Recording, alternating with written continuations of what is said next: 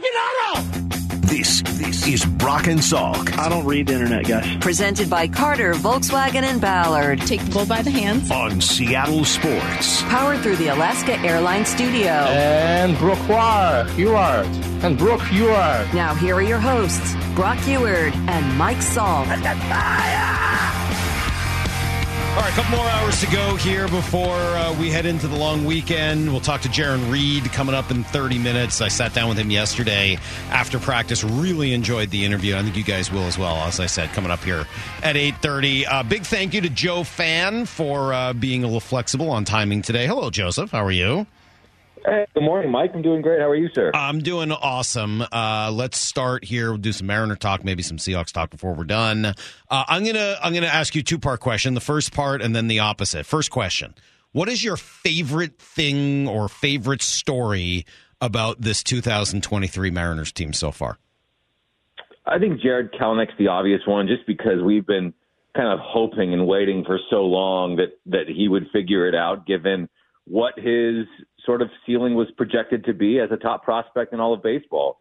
Um, beyond that, I, I think um, having the, the, the young trio of George Kirby, um, Logan Gilbert, and Bryce Miller is incredible. I mean, like what a an embarrassment of riches the Mariners have in their starting rotation, and not not with just guys who are you know necessarily at the at the end of their peaks or or even maybe on the downslope uh, but guys who are just entering their primes and, and you would like to think getting better for years to come and under team control for years to come. So they're the envy of the league in, in that department. And, and Bryce Miller has just been an incredible story to the point where we could be talking about the American League Rookie of the Year residing in Seattle for a second yeah. straight season. I'll, I'll get to the second part of this question, which is obviously the most frustrating part of the season so far. But you just made me think of this. If you were going to a Mariner game and you could only get tickets for one game out of five, which starting pitcher you want to go see right now?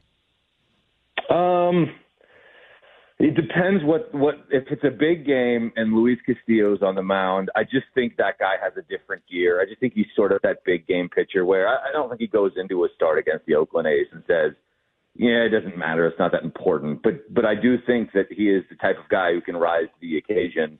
Uh, honestly, much like we saw George Kirby. I mean, the last Mariners game I was at was that 18 inning game against the Astros, and watching George Kirby like this guy's a killer. Right. Oh my goodness. But but I'd love to see Bryce Miller in person. Um, and you know what? I think Logan Gilbert deserves his due as well because he he's got the best strikeout numbers of any of them. So, so you just answered year. all four guys. I, I know. I'm, I offering know. you tickets. I, am going tonight. I'm going to get know. to see George Kirby tonight. And I'm just thinking to myself, like, who would I want to go see the most? Who's your answer? I I have a non-answer answer because terrible. that's how good all of them are. They're so weak all box office guys. I will say Bryce Miller because okay. he's a young stud, and I'd like to get a, a view of him all right, in good. person. I like it better. Uh, what about the other side of this? What's been the thing most frustrating to you about this season so far? It's just the stars continuing to scuffle. Good to see Ty France breaking out a bit. Um, Julio's had a nice week or so, um, but but Geno, man, has been tough.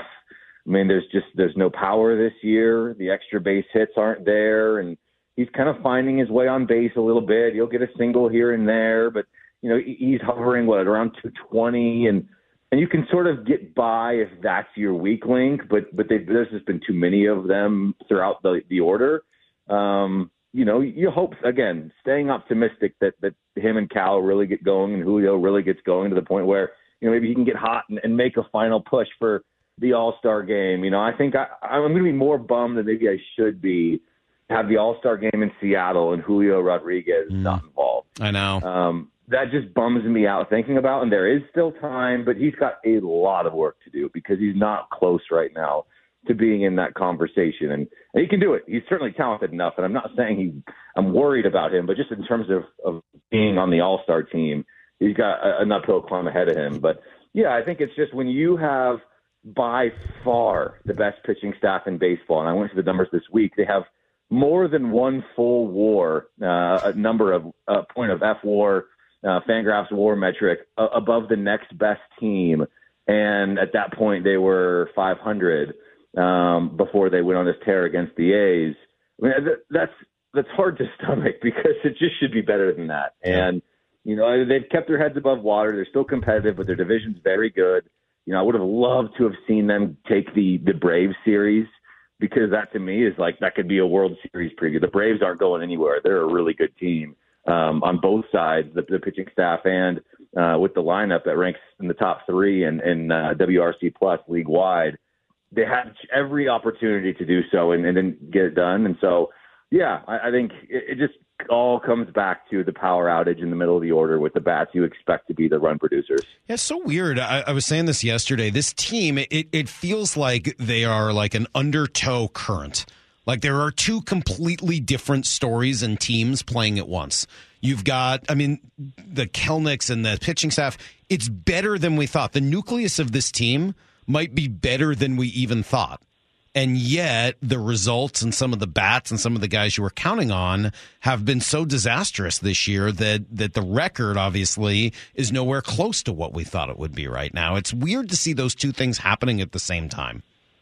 For sure, you know you haven't gotten the big step forwards from guys in the order that you had last year, apart from Kelenic. You know, Cal and and Julio haven't really been there to the degree in which you hoped they would be, and then the two additions that they they thought were going to be the game changers have sort of fallen flat. Certainly, Teo has had his moments, um, but he strikes out way too much, and, and still gets to, got, to get hot. And and Wong, especially when you factor in how bad his defense has been, has been a complete non-factor. And I don't know, I was sort of bummed to see like the quote that came out this week of you know when the the, the all the articles about the you know second base position and what happens when Dylan Moore comes back and all that. And and Kolten Wong's quote, at least you know the one I saw highly promoted was I'm just trying to find my role on this team. And it's like, for a dude who's been in the league for so long and a seasoned vet, that's, that's a far cry mm. from any sort of accountability of, hey, I haven't been good enough to earn a role. Cabby's been better, and I've got to, you know, I'm pulling for him. I want him to be successful, but you know what? I'm competitive too, and I've got to start earning my spot on this on this roster and um, and earning my role. I just that's such an easy layup of a of a response to give when you've struggled as much as you have. Um, and I didn't really get that from what he said, and I don't know, it just kind of bummed me. I just that's been a that's been tough. We can talk about the stars not performing, but you know, look at what Adam Frazier is doing in Baltimore, and I'm not saying he'd had those exact same numbers in uh, in Seattle had he stayed, but it still stings, and it's just a reminder that this team is still thin production wise up the middle, and at some point they're going to have to address it long term and figure it out. And and, and Kolten Wong was never that guy, uh, the long term guy, but um, it's still glaring, and, and he has been just so much worse than anyone could have anticipated. Yeah, and, and I, I hear in that that you are right with me that when Dylan Moore's back, that's the guy you're going to DFA rather than sending down Sam Haggerty, and I, I think we both agree on that. It's just funny. I was thinking to myself, for all of the Mariner fan frustration, can you imagine if they had gone into the year and said, "Hey, we really trust Jose Caballero at second base"?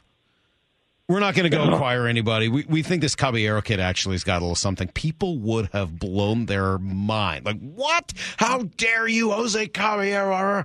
And then he turns out to be so much better as of, you know, right now than the guy who they're spending 10 million and gave gave up two players to go get. Baseball's weird. Uh, I would have been.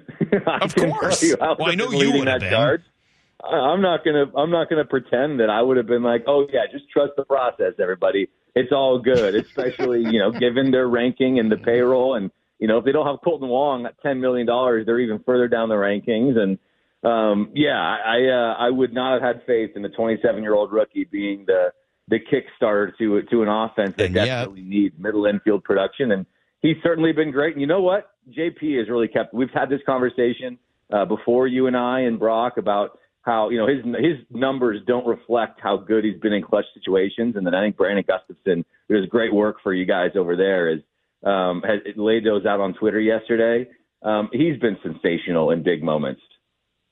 Joe, great stuff as always. Thanks for being a little flexible. Have a great Memorial Day weekend. Make sure you read Joe at seattlesports.com. Follow him on Twitter at Joe underscore Fann with two N's. We'll talk to you next Friday, man. See ya. Appreciate you, Mike. All right, there you go. There is uh, Joe Fann. I love talking to Joe and love arguing with him. Not as much arguing today, but I, I was thinking of him specifically when I was like, "Can you imagine if the Kolten Wong question? Yeah, yes. You imagine if the Mariners had gone into the year with Jose Caballero at second base? baseman? Like, yeah, we really like this guy. People would have been like, "What are you kidding me? How dare you?" And now the idea that they would play Kolten Wong over him for one game has people ready to riot at the at the ballpark. So, all right, uh, the Mariners are in town for what six more games here on this homestand. They take on Pittsburgh for three, then the Yankees for three. I'm going to fireworks night tonight. Tomorrow, by the way, is the uh, big JP Crawford Funko Pop collectible day. Uh, so if you want to get over to the ballpark, first twenty thousand fans score the limited edition sunglasses on JP Crawford Funko Pop. You can get tickets at mariners.com slash promotions. Jarran Reed coming up in 20 after everything you need to know next. Need to know. 15 minutes past every hour with Brock and Salk. Here's what you need to know. Up first. Well, they did get a couple home runs yesterday from Ty France, so clearly his hand is okay. Good to see. A late walk as well was the uh, finishing touch, all they needed to complete the comeback and beat the A's once again, three to two. Why did they only need three runs? Well, because Logan Gilbert was filthy. Here's the windup and the pitch, the next swing, and a ground ball down the third base side, right near the bag. Suarez toss across, and it's in time to get Allen 13 in a row set down by Logan Gilbert. Holy smokes, what a performance by the big right hander. Yeah, it's funny. He gave up the two runs with the home run in the first inning, and then it was like, okay, I'm done giving up hits, runs, or even base runners from here on out. He was just phenomenal. In fact, the pitching was great all week. Four game sweep, hard to do. Driven by our starting pitching. Again, uh, awesome job by Logan. Logan is he's rolling right now. He's got all four pitches working. He's got a ton of confidence, but it's been starting pitching. Uh, gives us a chance every night, and uh, it's fun to watch. Young guys continue to get better and, and gain more confidence, and uh, they keep adding things to their repertoire. All of them. George, Logan. You know, we, we've seen what Bryce has done so far, and um, it's a fun fun to watch those guys every night. Yeah, it has been, and get, just giving them a chance to win every single time they go out there. That was a heck of a performance from Logan Gilbert uh, for sure. Okay, so now you're done with the A's. That's done for uh, I think the season, right? It's certainly for a long time. Maybe you play them again a little bit later. What are you going to do against some better teams? And Pittsburgh comes in tonight. They've been playing good, maybe not great, but certainly good ball. And then the Yankees, we know how talented they are as well. So can that pitching, which has continued to do it all year long, be complemented by those bats? Can what we saw from Julio yesterday and throughout this series continue as he went the other way and he took the ball to right field and he had that nice double to right center? The more of that they can do, the better off this team will be. And I do think that there's a run coming. All right, maybe it's not 14, 15 in a row, but what if they do win 8 out of 10 and then they do win 10 out of 12? Like I I think that's very possible for this team given the kind of talent they have and of course with the starting pitching that they're going to throw out there. Here's the second thing you need to know. A good day out at Seahawks training camp yesterday, or excuse me, at uh, voluntary OTAs. Uh, Geno Smith certainly stood out. He would look very good, very much in command, very much in control, and zipping the ball around. He looked like a legitimate starting quarterback, and that was obviously a great sign. On the other side of the field, you know, it was different seeing Bobby Wagner back and watching him lead drills and be in first to do whatever it was. Clint Hurtt uh, talking a little bit about his role this year. Uh, no, I mean obviously, still obviously dealing with a guy who's like he's the ultimate leader. Uh, so for those things, I wouldn't expect anything different. What I do appreciate about him is, um, and it speaks to how great of a person he is, very humble. Like he didn't come in assuming anything, you know, humble, and it's almost uncomfortable for me. I'm like, look, dude, like we all know who you are your work ethic, the kind of man you are, the, the, effort you put into your everyday process, and the consistency as a player and how he prepares. Uh, but for him, he just wants to work and still earn it, even with new teammates. For me, that's beyond admirable. Uh, and for the young guys, I think that's a great thing to be able to learn. But for my expectations, in terms of him uh, setting the defense up, his communication out on the field, and he and I uh, being an extension of each other in the communication, it's been great. Well, that's certainly good to hear, and, and you could see him just leading and, and talking to all the guys, kind of coaching them up uh, as uh, as they went through everything. Uh, that whole linebacker room is maybe the most interesting, specifically on the outside. I mean, that just combination of Darrell Taylor, Boye Mafe, and Derick Hall, I think, is fascinating. And of course, uh, you know, you also have Nwosu, who's just the the sort of consummate professional. Um, but can't take my eyes off Derick Hall. Like I don't know what to tell you. Every time he's out there, I just find my eyes going right there because he's big, he's monstrous, he plays with a lot of power, and I'm really curious to see how that translates once they get going into first training camp and then the regular season. here's the third thing you need to know. Golf news: uh, Young Rose Zhang of uh, Stanford is going to turn pro. If you don't know the name Rose Zhang, you will. She is uh, really, really good and fun to watch, and just a uh, cool story there at Stanford. She's going to become a pro quite a few years early. And then Michael Block, who uh, a week ago was everybody's darling. Darling, yeah. It didn't take more than a week before he uh, unfortunately said some stuff that made people very upset. On a podcast, he was uh, asked about what it was like playing with Rory McIlroy. You'd assume that Rory's a better golfer than you are? He's a lot longer than I am. That's what it is. Okay, so that the, the length is the big thing. Oh my God. What I would shoot from where Rory hits it would be stupid. I- What- I, what is I the think I'd be, compar- I what's think your- I'd be one of the best players in the world. How really? Hands down. Oh, if I had if I had that stupid length, I, all all day. My my my iron game, wedge game, around the greens, and my putting is is is world class. So I've, I've heard this don't- I now a don't few mind times. it. I don't was mind just it. thinking like everybody's killing him Being for this. confident. He's a professional Don't golfer. we want him to be confident like this? Yes. If he doesn't feel that way, Well, how no is he supposed to succeed? Yeah. Good on him. And he's not saying he's better than Rory McIlroy. He's saying, look, that, those parts of my game are as good as anybody's. If I could drive the ball the way these other guys do, I might have a shot. But I can't. I don't Yeah, know. I- it you know doesn't what? bother me. The, I'm this is not my upset about time this. Hearing it, the first time I laughed. Second time I was like, well, uh, now I just completely think it's cool. Same reaction, Justin. Right there with you, 100%. Good on Michael Block. That's uh, everything you need to I know. mean, he, he didn't play very well. Well, but maybe it's because he's not driving the ball far enough. If he had, you know, nine irons in instead of six irons, maybe it would be different. That's what he's saying. Like, hey, if I had a wedge in on every hole, things would be a little bit different. But I don't because I can't hit the ball that long without any, you know, dispersion taking it out into the rough every time. so, of course. Anybody who's crushing him for like saying that he's world class, he is. He's finishing in the top fifty of the world. Right. Like, yeah. I- relax. yeah. I, I, and, and, yeah. Yes, agreed. All right, you and I see this one pretty much the same way. Uh, I really did enjoy talking to uh, Jarran Reed yesterday. Moore and I sat down with him and uh, and and and chatted with him. Dude's been around a little bit now. It's so interesting, right? He's played with Russ. He's played with Mahomes. He's played with Aaron Rodgers. He played for Pete. He played for Nick Saban. He played for Andy Reid. That's a lot of Hall of Famers that he has been around over the course of his career, and he's uh, introspective enough to be able to talk about all of them. So stick around. You'll hear from Jarran next. It is Brock and Salk on Seattle Sports on 710. This this is Brock and Salk Powered through the Alaska Airlines studio. Back in mornings from 6 to 10. on Seattle Sports and the Seattle Sports app. All right, we roll on. It is Seattle Sports here on 710, seattlesports.com. It is the Brock and Salk Show. And Jarran Reed, Seahawks defensive tackle, back with us. New and old defensive tackle.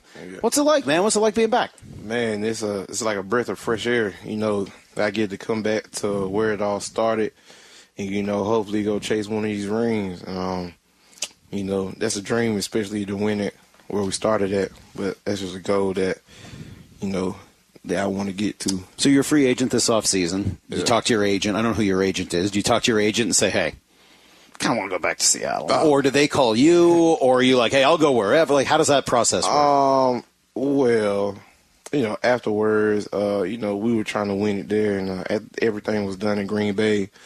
Um, of course, I threw it out there, you know, and I, I knew that you know some teams would need some defensive tackle positions to be filled, and you know, we were just weighing out our options.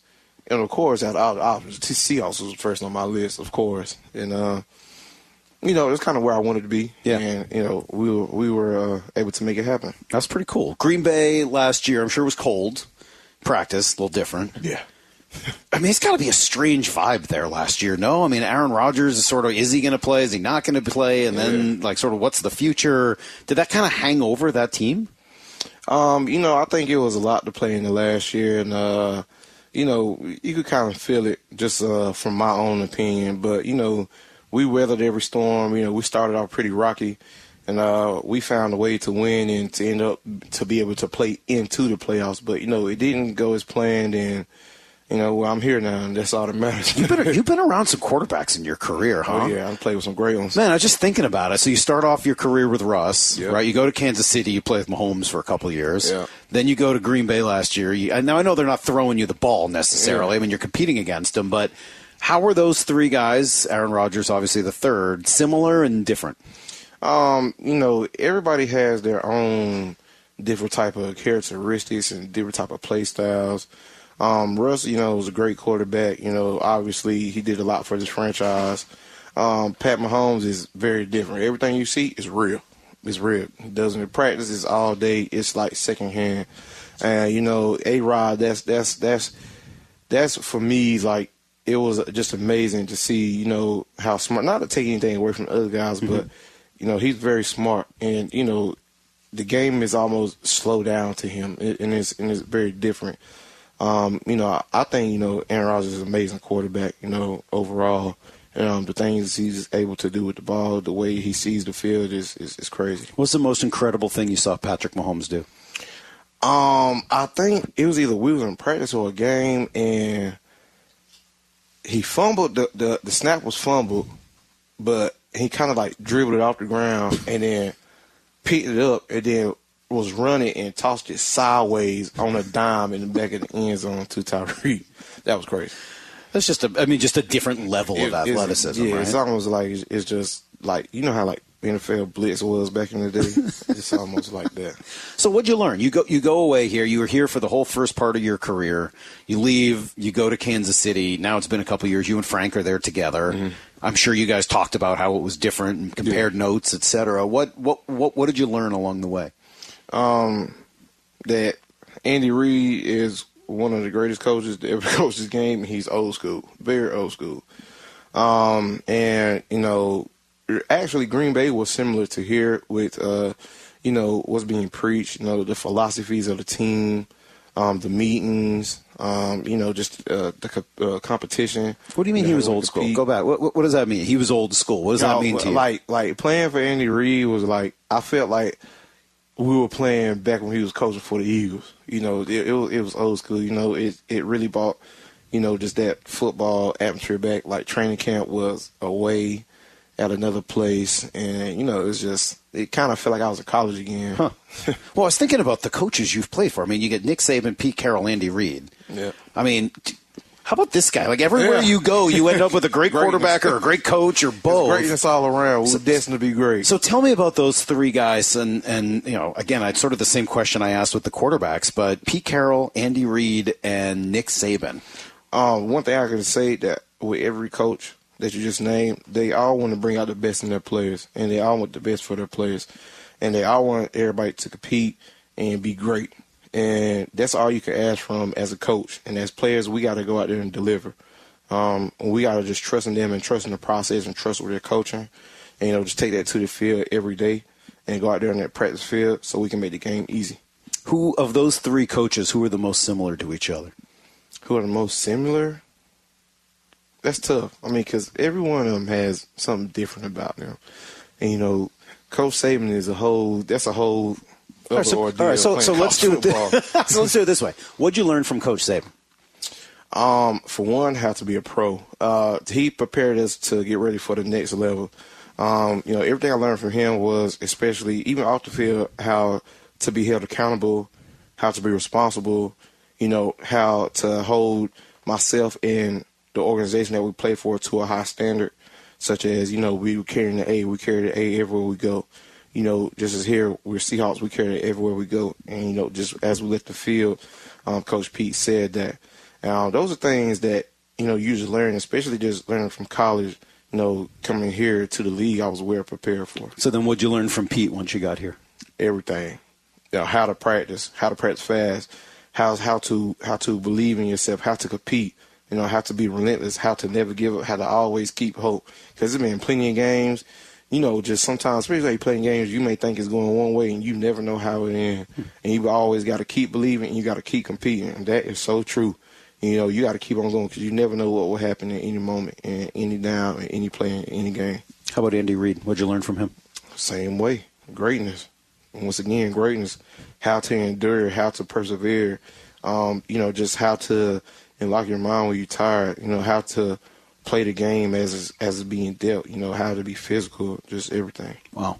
It's quite a journey. We're talking to Jarran Reed uh, here on Seattle Sports on 710 Brock and Salk. How are you a different player now today when we see you this year than when you left here? Um, you know, leaving, uh, it was, you know, because I was still kind of young. So going to Kansas City, I had to learn a whole new style a coaching style of football from our position coaches, um, from the defense coordinator. It was all different, so I had to learn a different way, and I had to play that they wanted me to play.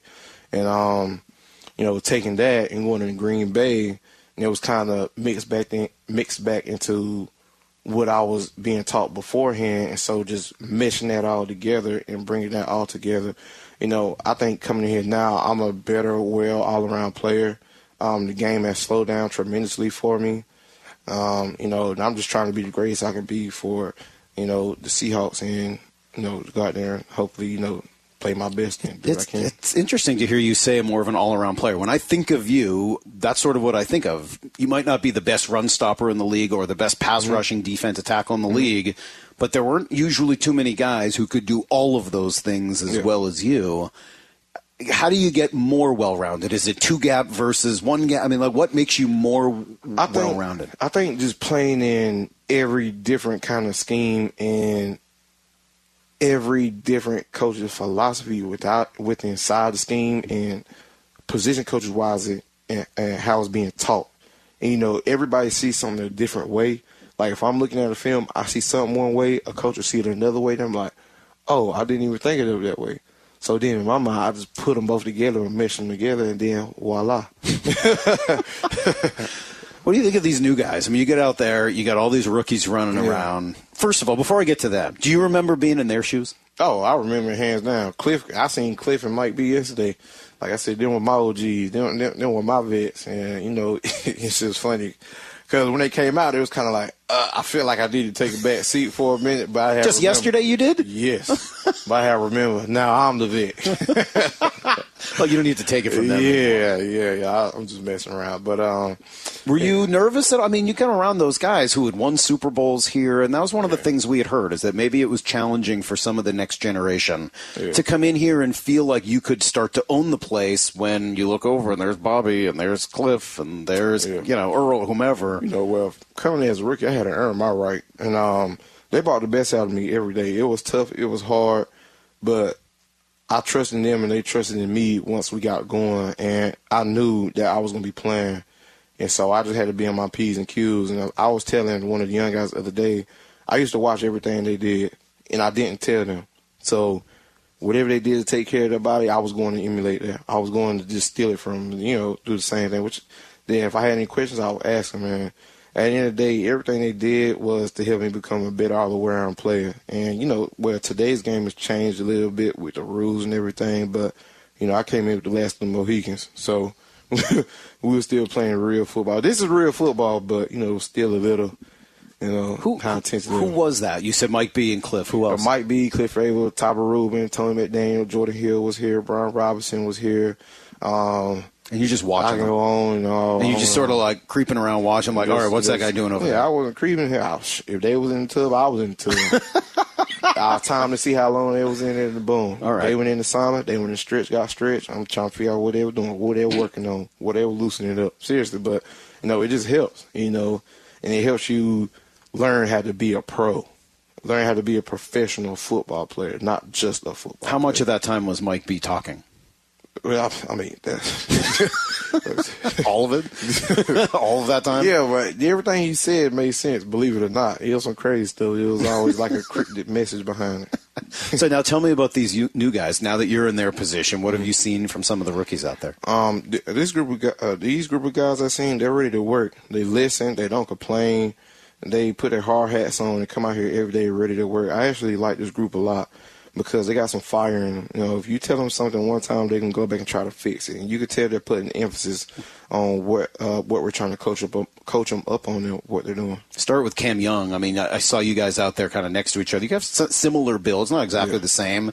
How much are you guys sort of mimicking each other and doing some of the same Yeah, I'm, things? I, I'm, I'm gonna make sure that I get in their ear and try to give them every piece of knowledge that I have to give them everything that I learn. Um, yeah, I don't want to hold nothing back. I want them guys to be great. We're gonna need those guys to step up this year in the play, and I just want to make sure he's ready to go.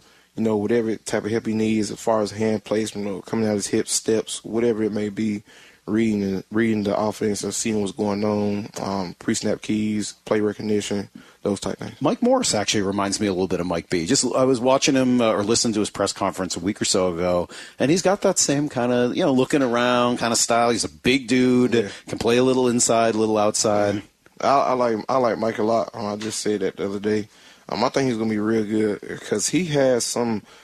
You could tell he was coached well coming out of college. You know, most guys, everybody's taught different in college. There's so many different type of coaching styles, but you know he's coming in ready to play. Um, I think he's got a long way to go, but it's real minimal what he has to do. His is going to be more mental than anything. So it's funny. you- You're in sort of a unique position. You were here when Russ was a quarterback for all of that time. You weren't here last year when things changed a little bit. And at the beginning, at this time last year, we didn't know what to think. I mean, you know, nobody was the starting quarterback, you know, quote unquote.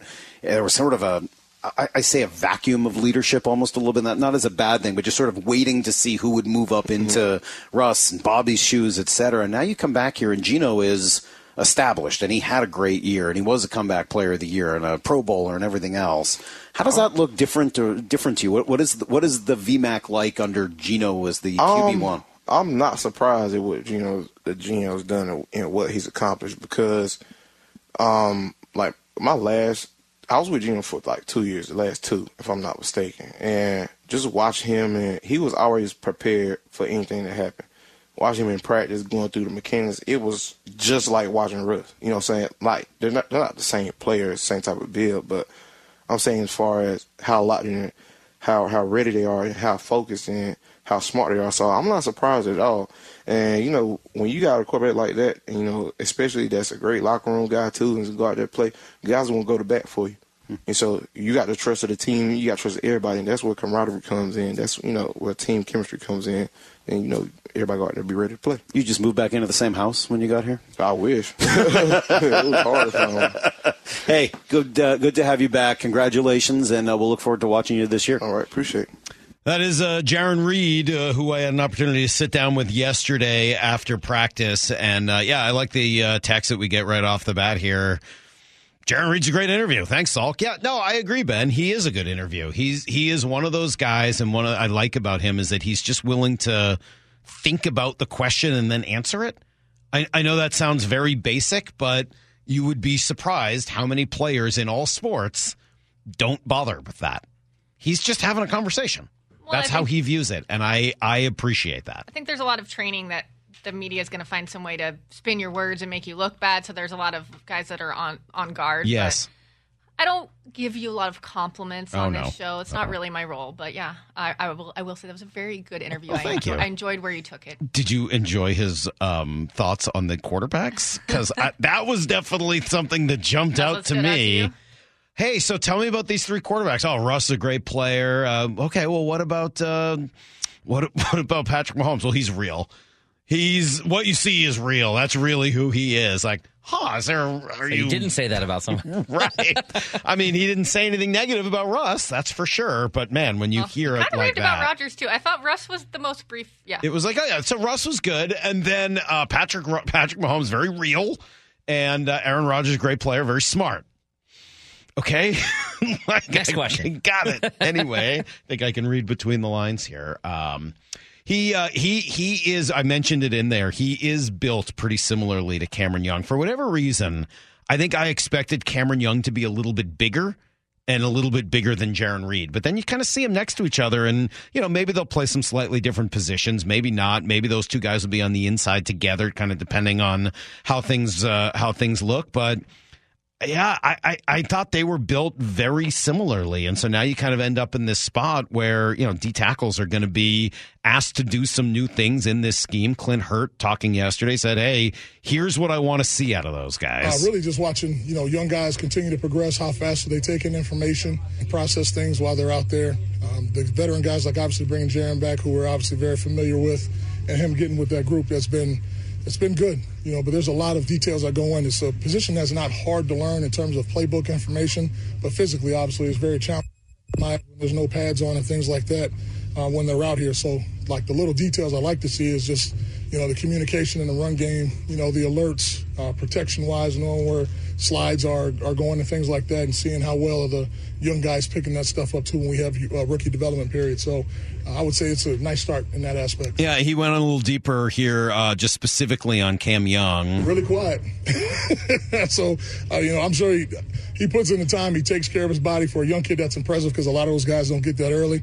But generally, with Cam, he and uh, D Hall, they're trying to find a way to get on the water and go fish. So the the Mississippi roots have made it out to the West Coast.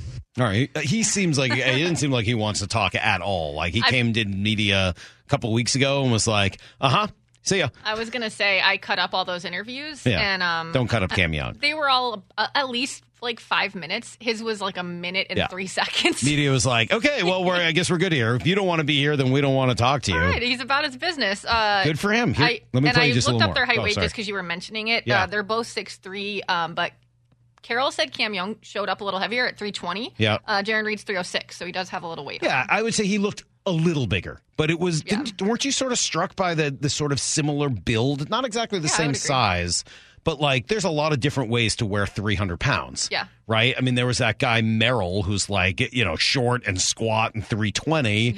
Then there's Mike Morris who is tall and it just all the weight is just all over him and like.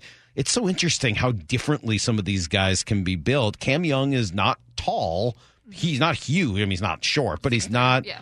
He's just sort of in between and just flat out big. I mean, like he's just a big dude. Uh, really, what you're dealing with with him is a guy. We met, interviewed him at the combine. Uh, the measurable stuff obviously is impressive. He's a large man, long arms, big hands, strong, and physical at the point of contact. Uh, but he's a guy that has good football awareness and ideas in the fields of things that's going on.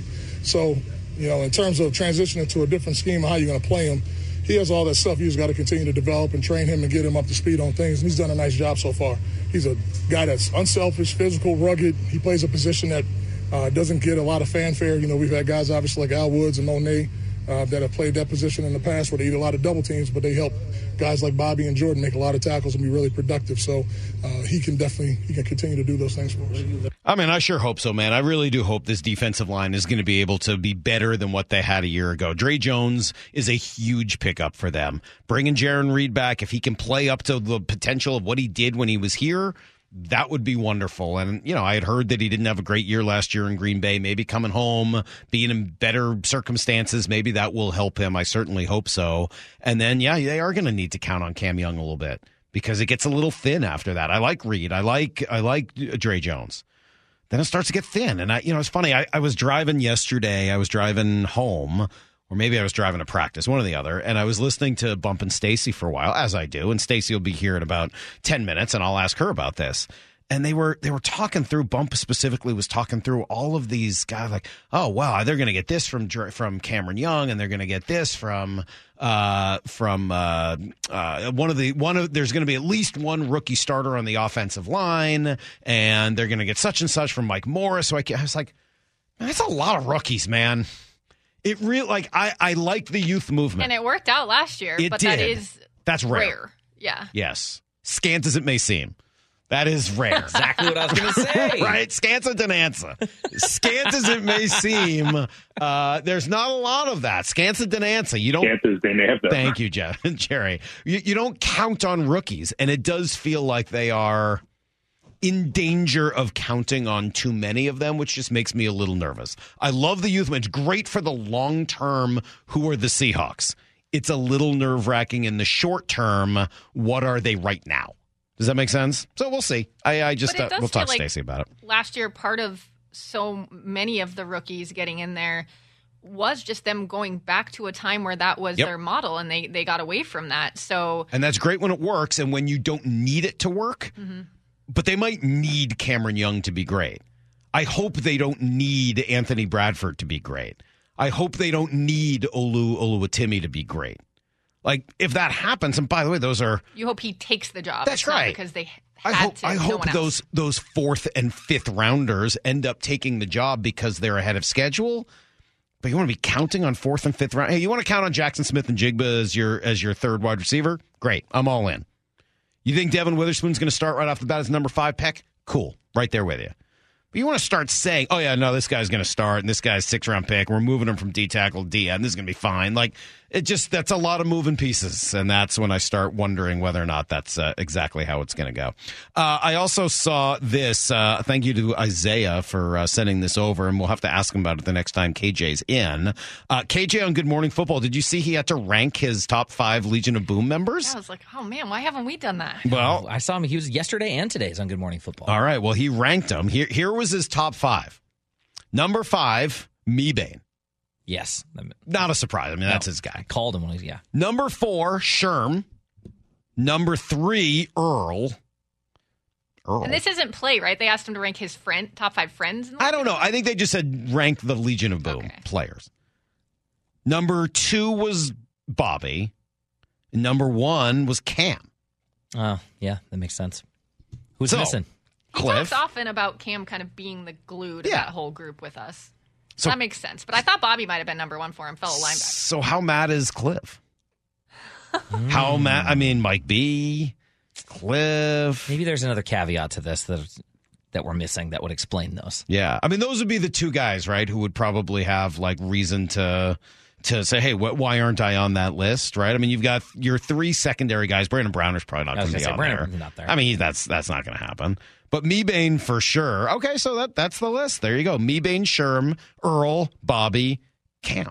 And since KJ can't put himself in there, right? Because he's somebody that might, you know, if somebody else was doing the list, might uh, might actually have him in there. So, all right, good stuff. And uh, not trying to uh, start anything between Cliff and KJ, but when I see them both next week at KJ's event, I'm definitely going to be asking Cliff about Their that. their th- their caption says we made him rank his friends. Yeah, but So I I assume didn't that know. just meant like who are you? No, rank all your buddies and tell us who's the best player. I don't know. We'll have to go watch the segment at some point. We'll- we'll see where that goes. Uh, I promised some Stacy Rost. She will be in next. Uh, we'll follow up on this rookie thing, and something tells me she'll have more to say about things that we only sort of care about. That's coming up, but don't go anywhere. It is Brock and Salk on Seattle Sports on 710 SeattleSports.com.